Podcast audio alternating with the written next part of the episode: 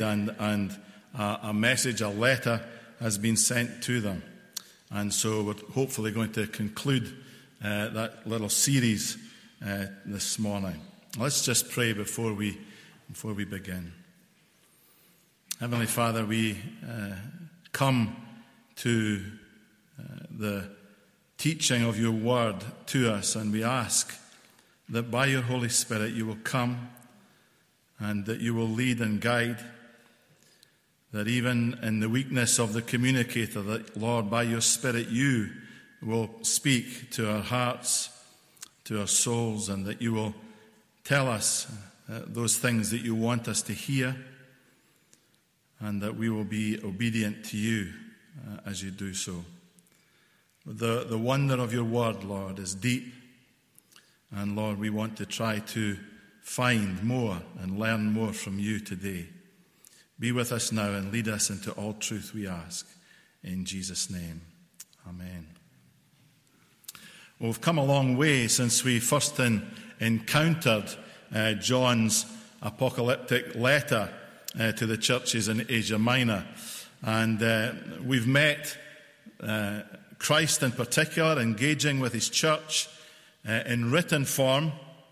Um, and the report, or as uh, Sinclair Ferguson calls it, the X ray um, report uh, that has been given by the great physician to these churches. And if you can imagine it like that, where Jesus has come and he's looked over his church and uh, he has seen and determined certain things, and he wants to communicate these things to his people. And uh, in chapter 1, we, we find uh, John the Apostle um, as a, a, Roman slave prisoner uh, on the island of Patmos. Um, and it's in the Lord's Day, and the, the Spirit of God um, communicates a, a vision, uh, a message to him, uh, but it's in a loud voice, and the Lord uh, commands him to, to write down what he hears from the Lord and to deliver it to the seven churches in Asia Minor. And as we uh, first engage with this right at the beginning, uh, we see Jesus is given a number of different titles. Um, and we've identified these before, but let me just recover them uh, for the purposes of what we're going to do today. Um, he is the one who is, who was, and who is to come in, in chapter 1, verse 4 and verse 8. He is the faithful witness in chapter uh, 1, verse 5. He's the firstborn from the dead, uh, also in chapter 1, verse 5. And again, the ruler of the kings of the earth in the same verse. You know, we have a monarch uh, here in our uh, country in the UK. Um, and she, with all the other monarchs and presidents and prime ministers, are also subjects. They're not, they're not at the top of the tree, they're also subjects to the King of Kings. And we need to remember that as we um, see what goes on in our world, that Jesus is described as the ruler of the kings of the earth. In verse 5 and 6, he's called the one who loves us and freed us from our sins. And again, we can see that as the, as the story of the cross uh, comes through the Gospels to us, and obviously previously in Old Testament times it's foretold. We can see that He is the one who loves us and freed us from our sins. Freed us from our sins. Just think about that for a moment. Freed us from our sins.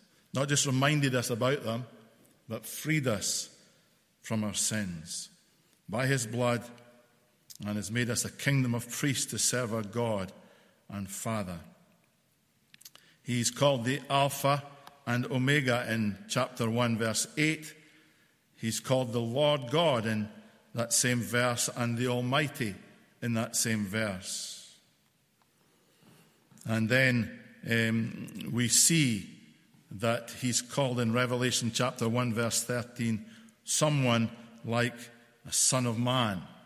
And uh, so the son of man is clearly referring to the humanity of Christ, but it's a whole lot more than that. And sometimes we forget that it's more than that. Uh, although it is referring to his humanity, it's, it's uh, Jesus who is claiming to be the truly human one. And if you, if you go back to the book of Daniel, you'll find reference to this, and it's worthwhile reading uh, the book of Daniel when you have time, but uh, Daniel 7 in particular. Jesus is claiming there, uh, or is identified there, should I say, as the Son of Man. Um, and he's described there, uh, the one who overcomes the beasts. And there are various beasts described there. And also, um, we're not going to venture into more of the book of Revelation, but uh, I don't want it to be um, too much of a, a, disappointment if you know the story ends well for us uh, later on. But Jesus is the one who overcomes the beast in uh, the book of Revelation as well. And so that Son of Man is whom uh, is being referred to here uh, in Revelation clearly. And so it's more than just a humanity, it's a powerful, godly humanity that has been given to him in order that he might be able uh, to deal with these situations.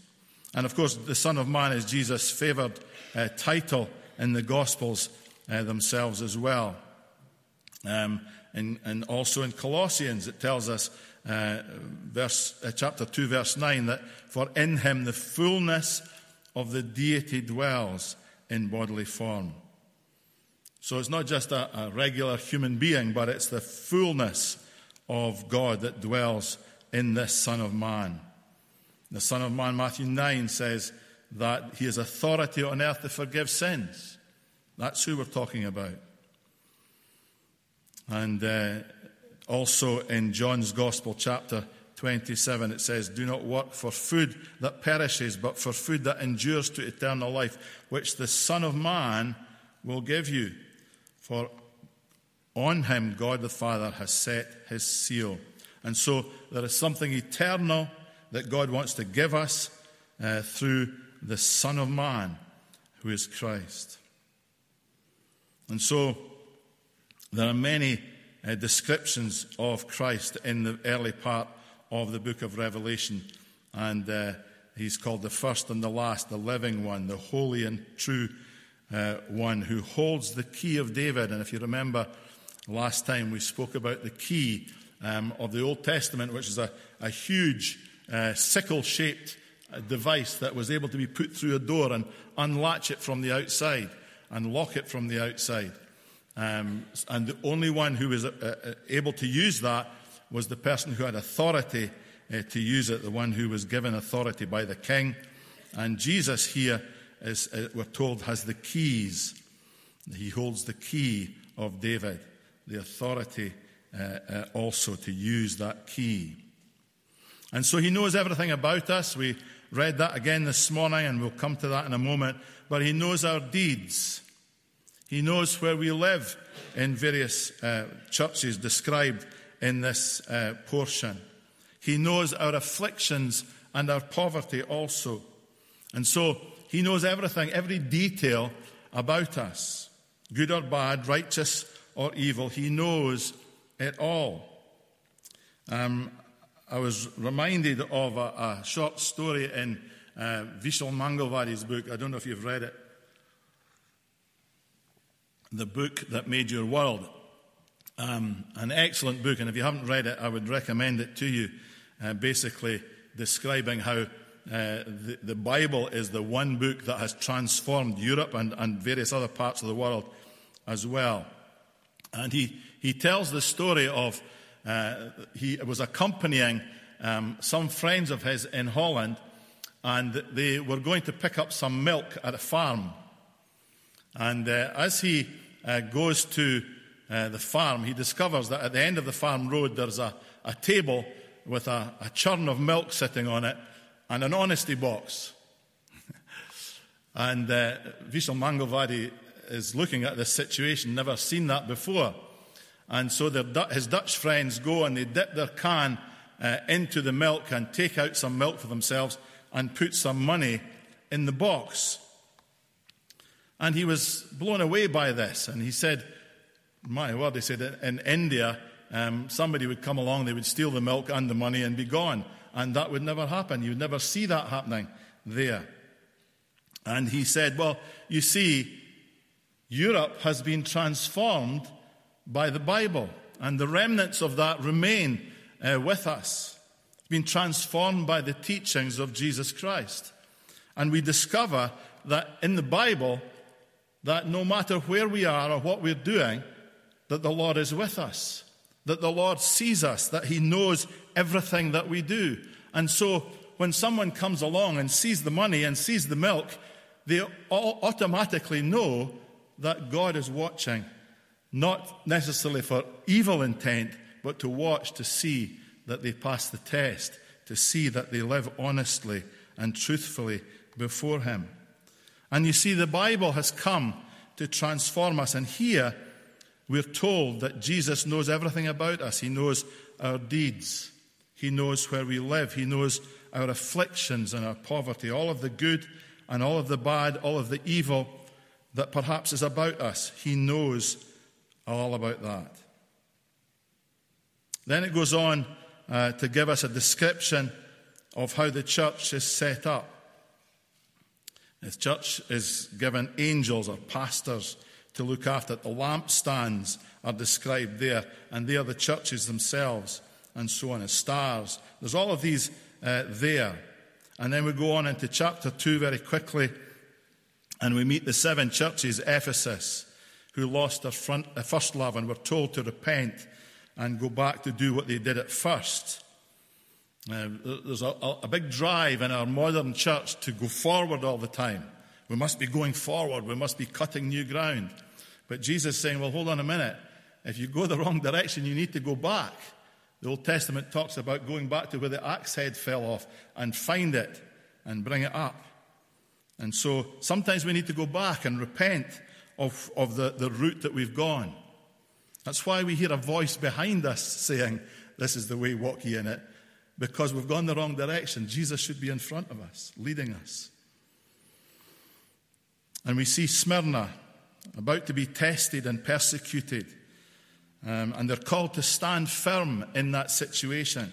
And we think about all of the churches currently in, in perhaps in Myanmar, perhaps in Ethiopia, perhaps in other parts of the world, in, in um, various parts of Africa, Central and, and Western Africa challenged every day, but they're being called to stand firm and that they are to be given the promise of the victor's crown. In Pergamum, where Satan has his throne, we're told, there are those churches who follow the false teachings of Balaam and again uh, required to change. Thyatira, they tolerate this woman Jezebel who leads people into sexual immorality. And the world tells us that we need to tolerate that kind of thing. But Jesus says, no, we don't tolerate that kind of thing in the church. You know, tolerance is the most horrible thing to just tolerate people. It's a dreadful, dreadful philosophy.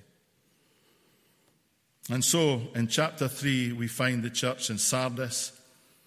It tells us there that they had a reputation of being alive, but you're dead. The people of the world, the people around them said they were alive, a lively church. But Jesus comes along and speaks a different message to them and says, You're dead. And I'm always reminded of, of the situation in, in the book of Judges where Gideon uh, uh, encounters the angel of the Lord. And, uh, and the assessment that Gideon has of himself is again different to God's assessment. And uh, he, he, he says, Look, I, am the weakest in the tribe of Manasseh. Uh, don't, don't come to me, I'm, I'm useless. And God says to him, No, you're a mighty warrior. And the, the difference is so important that God opposes the proud but gives grace to the humble, such as his servant Gideon in that occasion. In Philadelphia, the Lord, loved by the Lord, they were given an open door for ministry. And then we come to the church in Laodicea. And uh, Laodicea, um, it was originally called Diospolis, which is uh, the city of Zeus, um, false god um, and is in the, the, modern city of Denizli in, in Turkey. It had become quite rich uh, over the years uh, uh, by the kind of trade that it was doing. It became a very rich city. And that's where we're going to look at today. Uh, this this uh, city would, would send, the Jews in the city would send lots and lots of gold up to, up to Jerusalem each year for the temple. And uh, Jesus' assessment of this church is that there's not really anything good about it at all. It's a church of, of non believers, really. Um, occasionally, as, as I go out to speak uh, in my, when I'm wearing my Mission International hat, I go out to speak in various churches and, uh, you know, um, reporting on what's happening with Mission International and, and so on. And uh, quite often, not always to me, I, I, keep getting on to Ian Craig because it's him that gets all the gifts, chocolates and all that kind of thing when he goes out. But they'll give sometimes a gift to say thank you for coming, and, uh, and they'll give us um, a box of chocolates or something. Probably they'll look at me and think probably a Caesar salad would probably do you better than and it doesn't really keep so well, unfortunately. Um, but the, the gifts are most welcome. But on one occasion, we went to a church, and at the end of the service, uh, they came up and gave us a, a wrapped gift. And uh, we went outside and opened it, and it was a copy of The God Delusion by Richard Dawkins. Now, I don't know quite what they were trying to say uh, by that, whether they thought, well, that might help you, you bunch, or uh, whether they were completely unaware uh, and maybe thought, well, it's got God in the title, that'll probably do. Um, I have no idea. But it would come across to me as being someone who has no idea of what church is all about, someone who has lost the place, lost the way completely. And uh, so the thought perhaps doesn't count in all occasions uh, when you're given a gift. But this was, uh, uh, this was a false church. It was an unconverted church. It was one who had a warped view of Jesus Christ. It was, as I said, in a rich area, very rich church. The Jews sent gold, probably about nine kilograms of gold, it's uh, uh, valued, that they would send every year uh, to the temple in Jerusalem. So they weren't cheapskates in that respect. Nine kilograms. I mean, that's probably approaching, uh, somewhere approaching half a million pounds worth of gold in today's prices.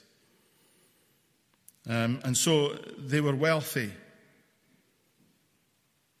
They were, they were renowned for this um, medicine that they, they produced um, for people's eyes.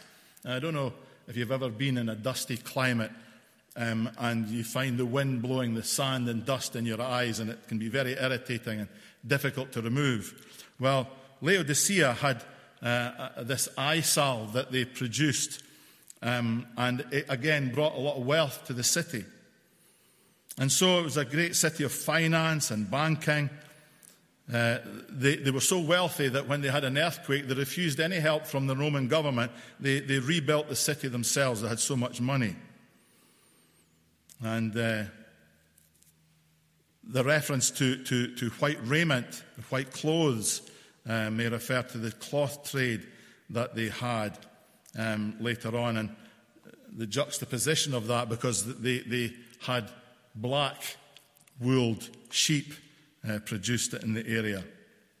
And I don't know if you've ever seen uh, sheep, don't get many in the UK that have black wool because black wool is virtually useless and valueless in our current situation. Um, I don't want to go into a lot of detail about that, but uh, can you imagine trying to produce a, a beautiful white carpet for your lounge uh, or whatever, and all of a sudden there's a great lump of black wool appears in the middle of it? Uh, the people who, who deal in wool hate black wool because it seems to infect everything. And uh, so they, they don't like it at all. And so um, these people, they produced a lot of black wool. Um, and so there is a reference, interestingly enough, to white raiment or white clothes later on that we'll look at. And so, after the, there was an earthquake uh, in Laodicea about AD 64, and uh, the, the city was rebuilt, and there were three theatres and a circus that could hold about 30,000 people. So it was a massive uh, building put up after that. And so the Apostle Paul refers to, to Laodicea in his uh, writings as well. Uh, in Colossians chapter 2, um, he says this I want you to know how hard I am contending for you and for those in Laodicea. And he's talking to the Colossian church, writing to them. But I was really struck by these words from the Apostle Paul. Colossians 2, 2 chapter, 1, uh, chapter 2, verses 1 to 5. I want you to know how hard I am contending for you and for those in Laodicea.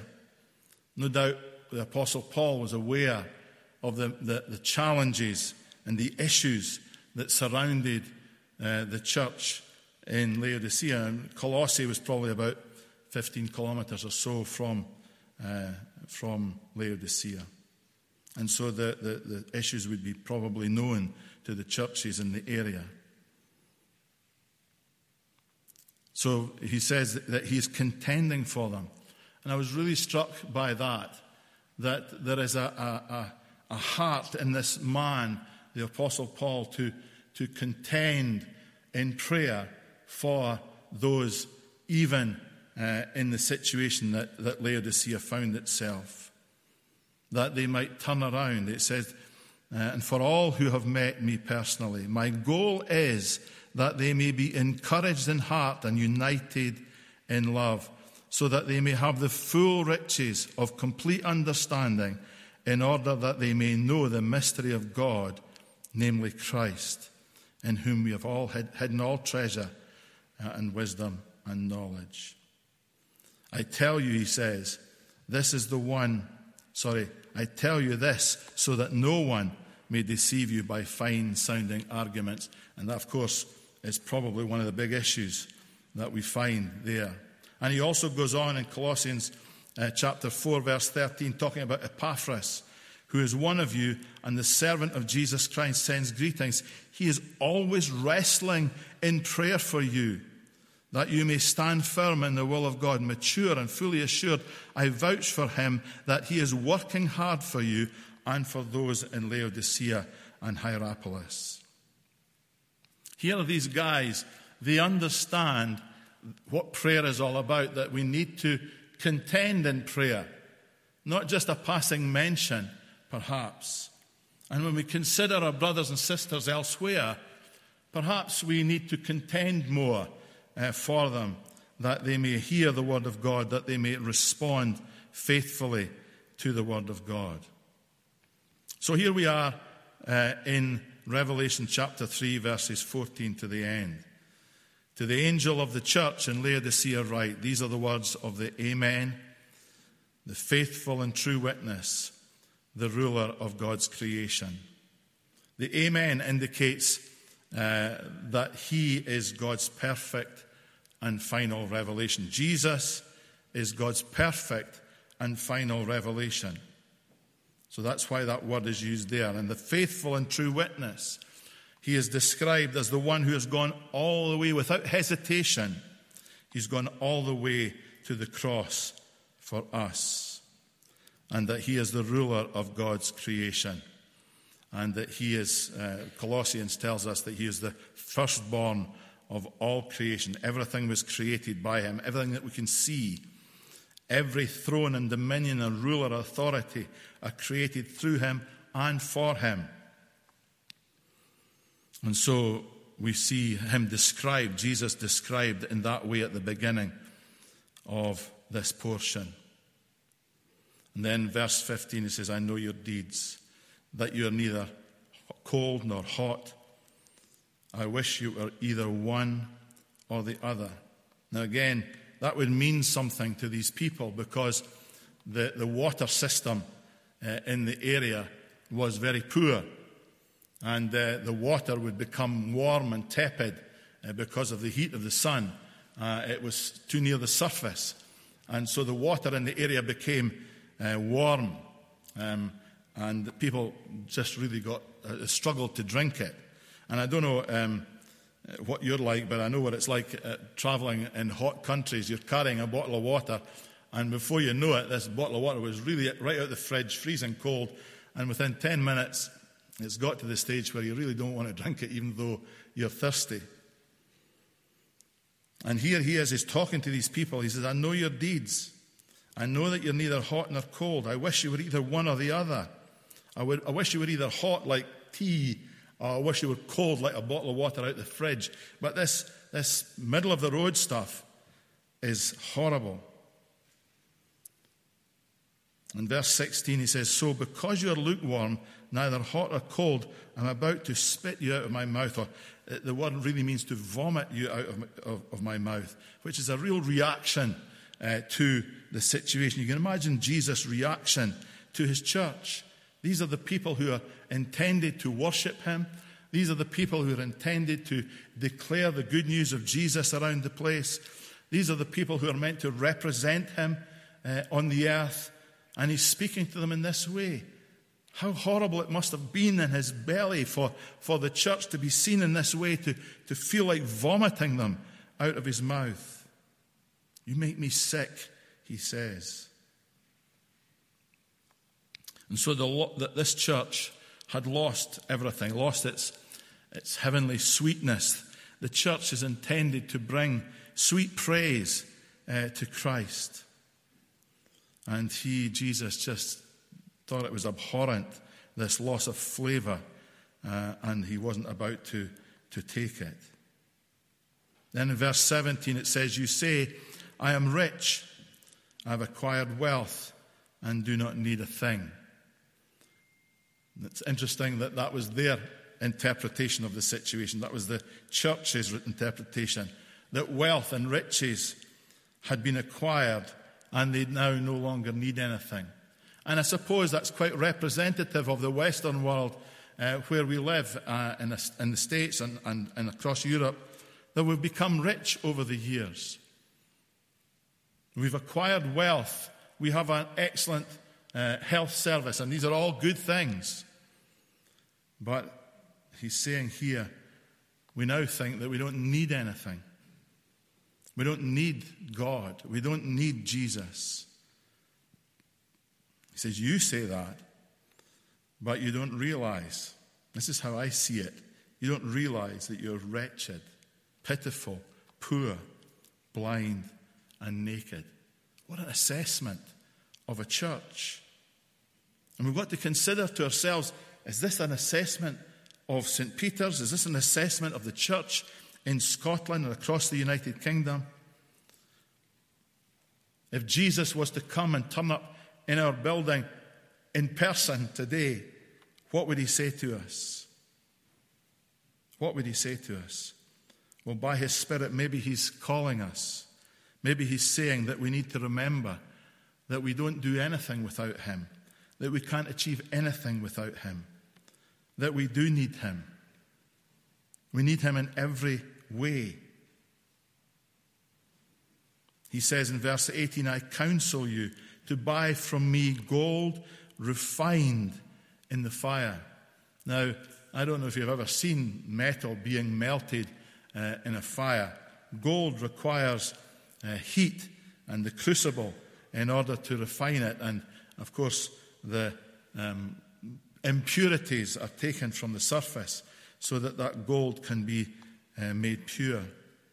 And so he, he wants us, he wants his church to be like gold, reflecting him, refined in the fire, so that you can become rich and buy from me white clothes to wear, so that you can cover your shameful nakedness and I've entered these words, and buy from me salve put on your eyes so that you can see. You'll notice he's using words that these people know all about. They are familiar with the making of gold. They are familiar with the making of eye salve. They are familiar with the making of clothing.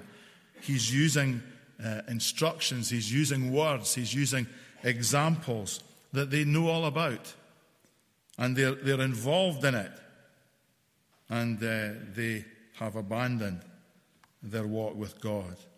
And he says to me, Buy from me gold, refined in the fire, so that you can become rich. Not riches in the sense of this world, but rich in Christ, rich in faith, the uh, Corinthians puts it. Rich in faith. Isaiah 59 talks about buying without money.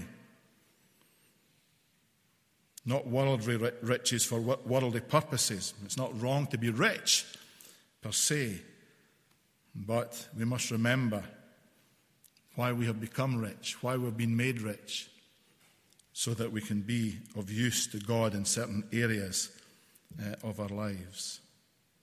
And he says, store up for yourself riches in heaven. So it's not all about physical riches. Store up for yourself riches in heaven. Well, how on earth do you do that? How do you do that? We're not in heaven yet. How can we store up riches in heaven? Well, I don't know really, but I think this is important. I think it's important that we serve and bank and serve and bank. For every work of ministry in which we're involved, every service that we make to the Lord, then there is, there is a, an account being made for us in heaven. I remember singing it when I was a kid store your treasure in the bank of heaven, where no rust, uh, where, where no thief can steal it away, and so on. And someone described it like this once each person, helped by the Lord in some way as we minister here on earth, carries with them a purse of treasure. So, in actual fact, what we're doing is we're putting our, our, our, our wealth into someone else. We're putting our heavenly store into someone else. And when that person reaches the glory, then the account is, is added to um, as they go. And so maybe some will be there before us, and maybe some will come behind us, and maybe we'll all go together one day. But our heavenly bank account will be uh, put into the plus, put into the black um, as we do so. He talks here about white clothing and dazzling clothes. That white doesn't just mean the regular whiteness you get with uh, your washing powder, uh, a bluey whiteness, I understand. Um, but it's dazzling white that it's talking about here, that's referring to. Dazzling white clothes to cover your shameful nakedness. We've been given a, a, a, a cloak to wear, we've been given a garment to wear, which is the right, righteousness of Christ. And he's, he's encouraging these people to, to wear it, to put it on, um, and to cover up their nakedness. And as I say, it's not that black wool from the area, but this incredible brightness that comes through wearing what Christ uh, puts upon us and living in his ways.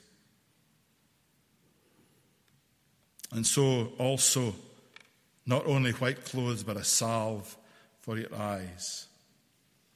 Something that will wipe away the, the world's dust, the world's soot, as it were, that gets upon us. Salve to your eyes so that we can see more clearly, so that we can see what God is saying to us.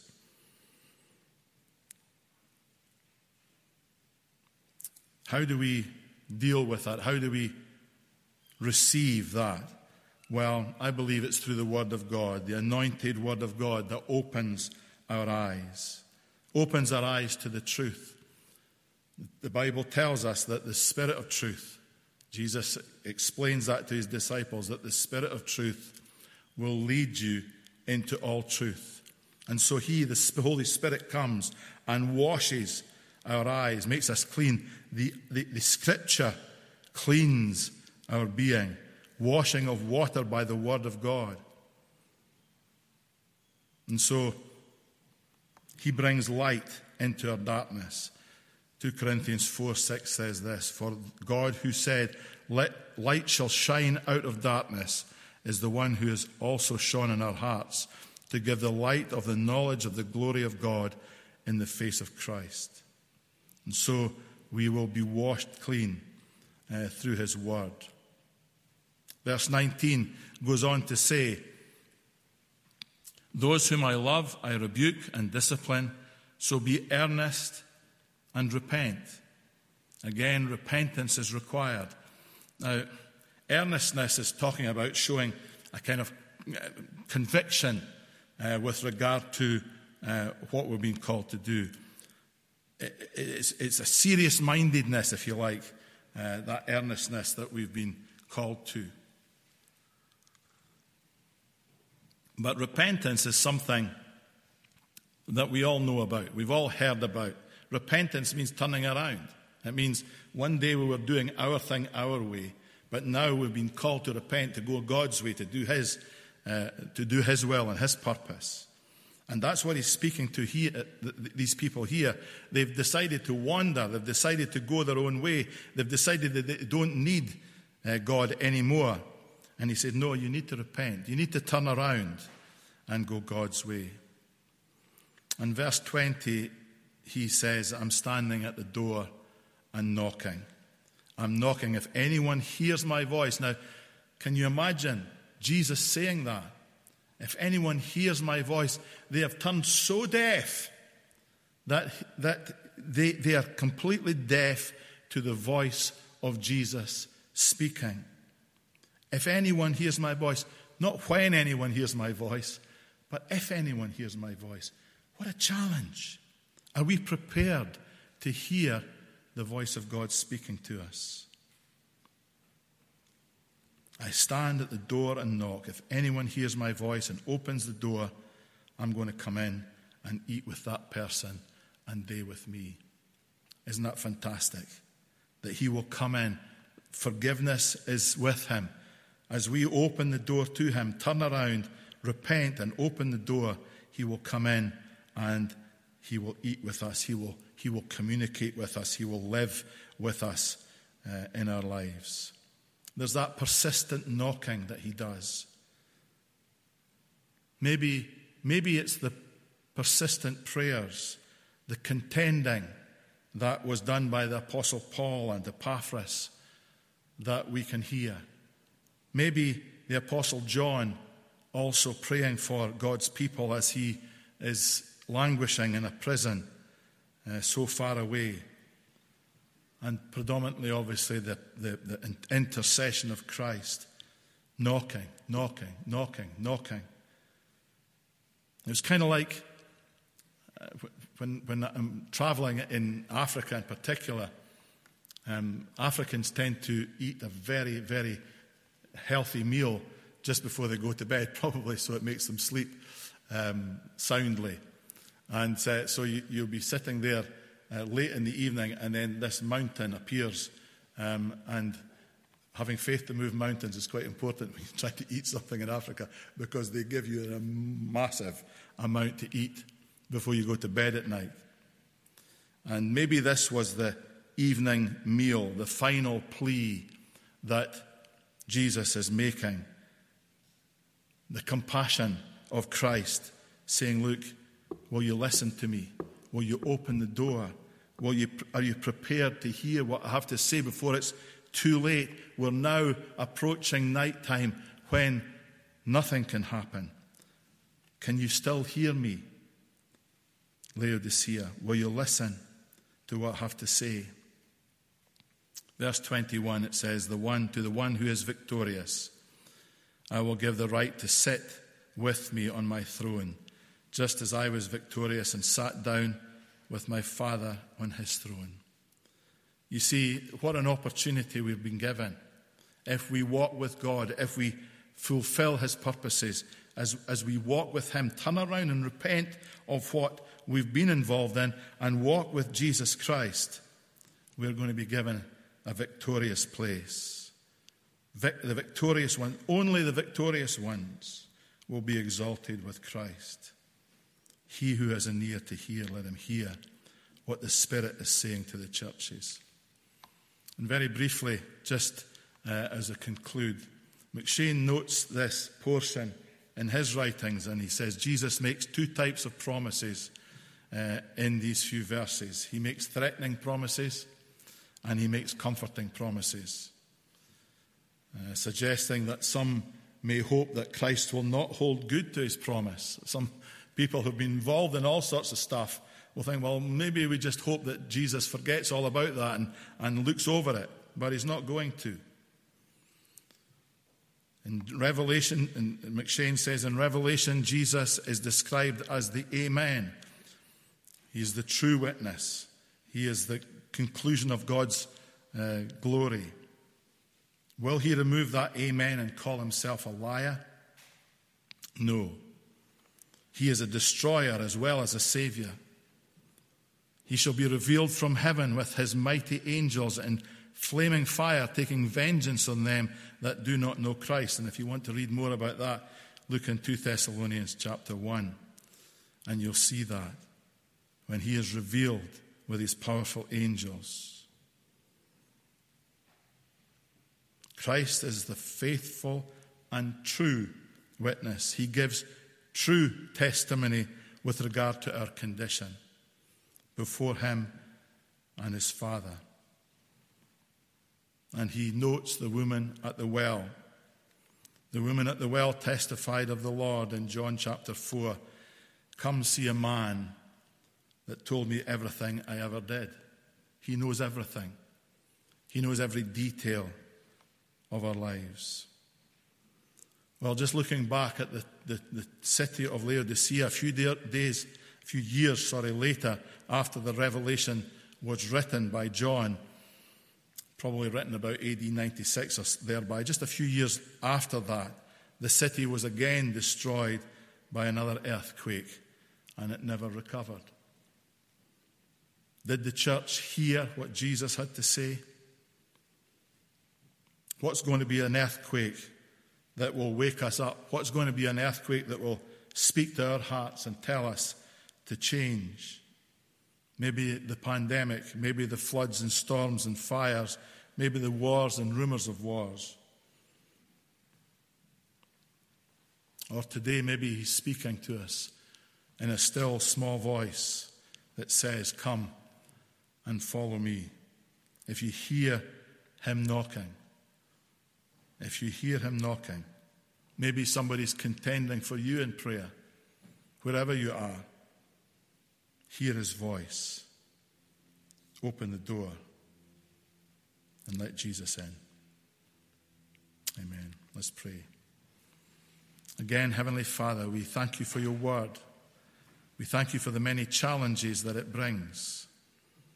We pray, O oh God, that by your Spirit you will, you will inspire and turn and change our lives in order that we might be those who, who pray, those who serve, those who preach the gospel, to those around us, those who respond to you and your call upon our lives.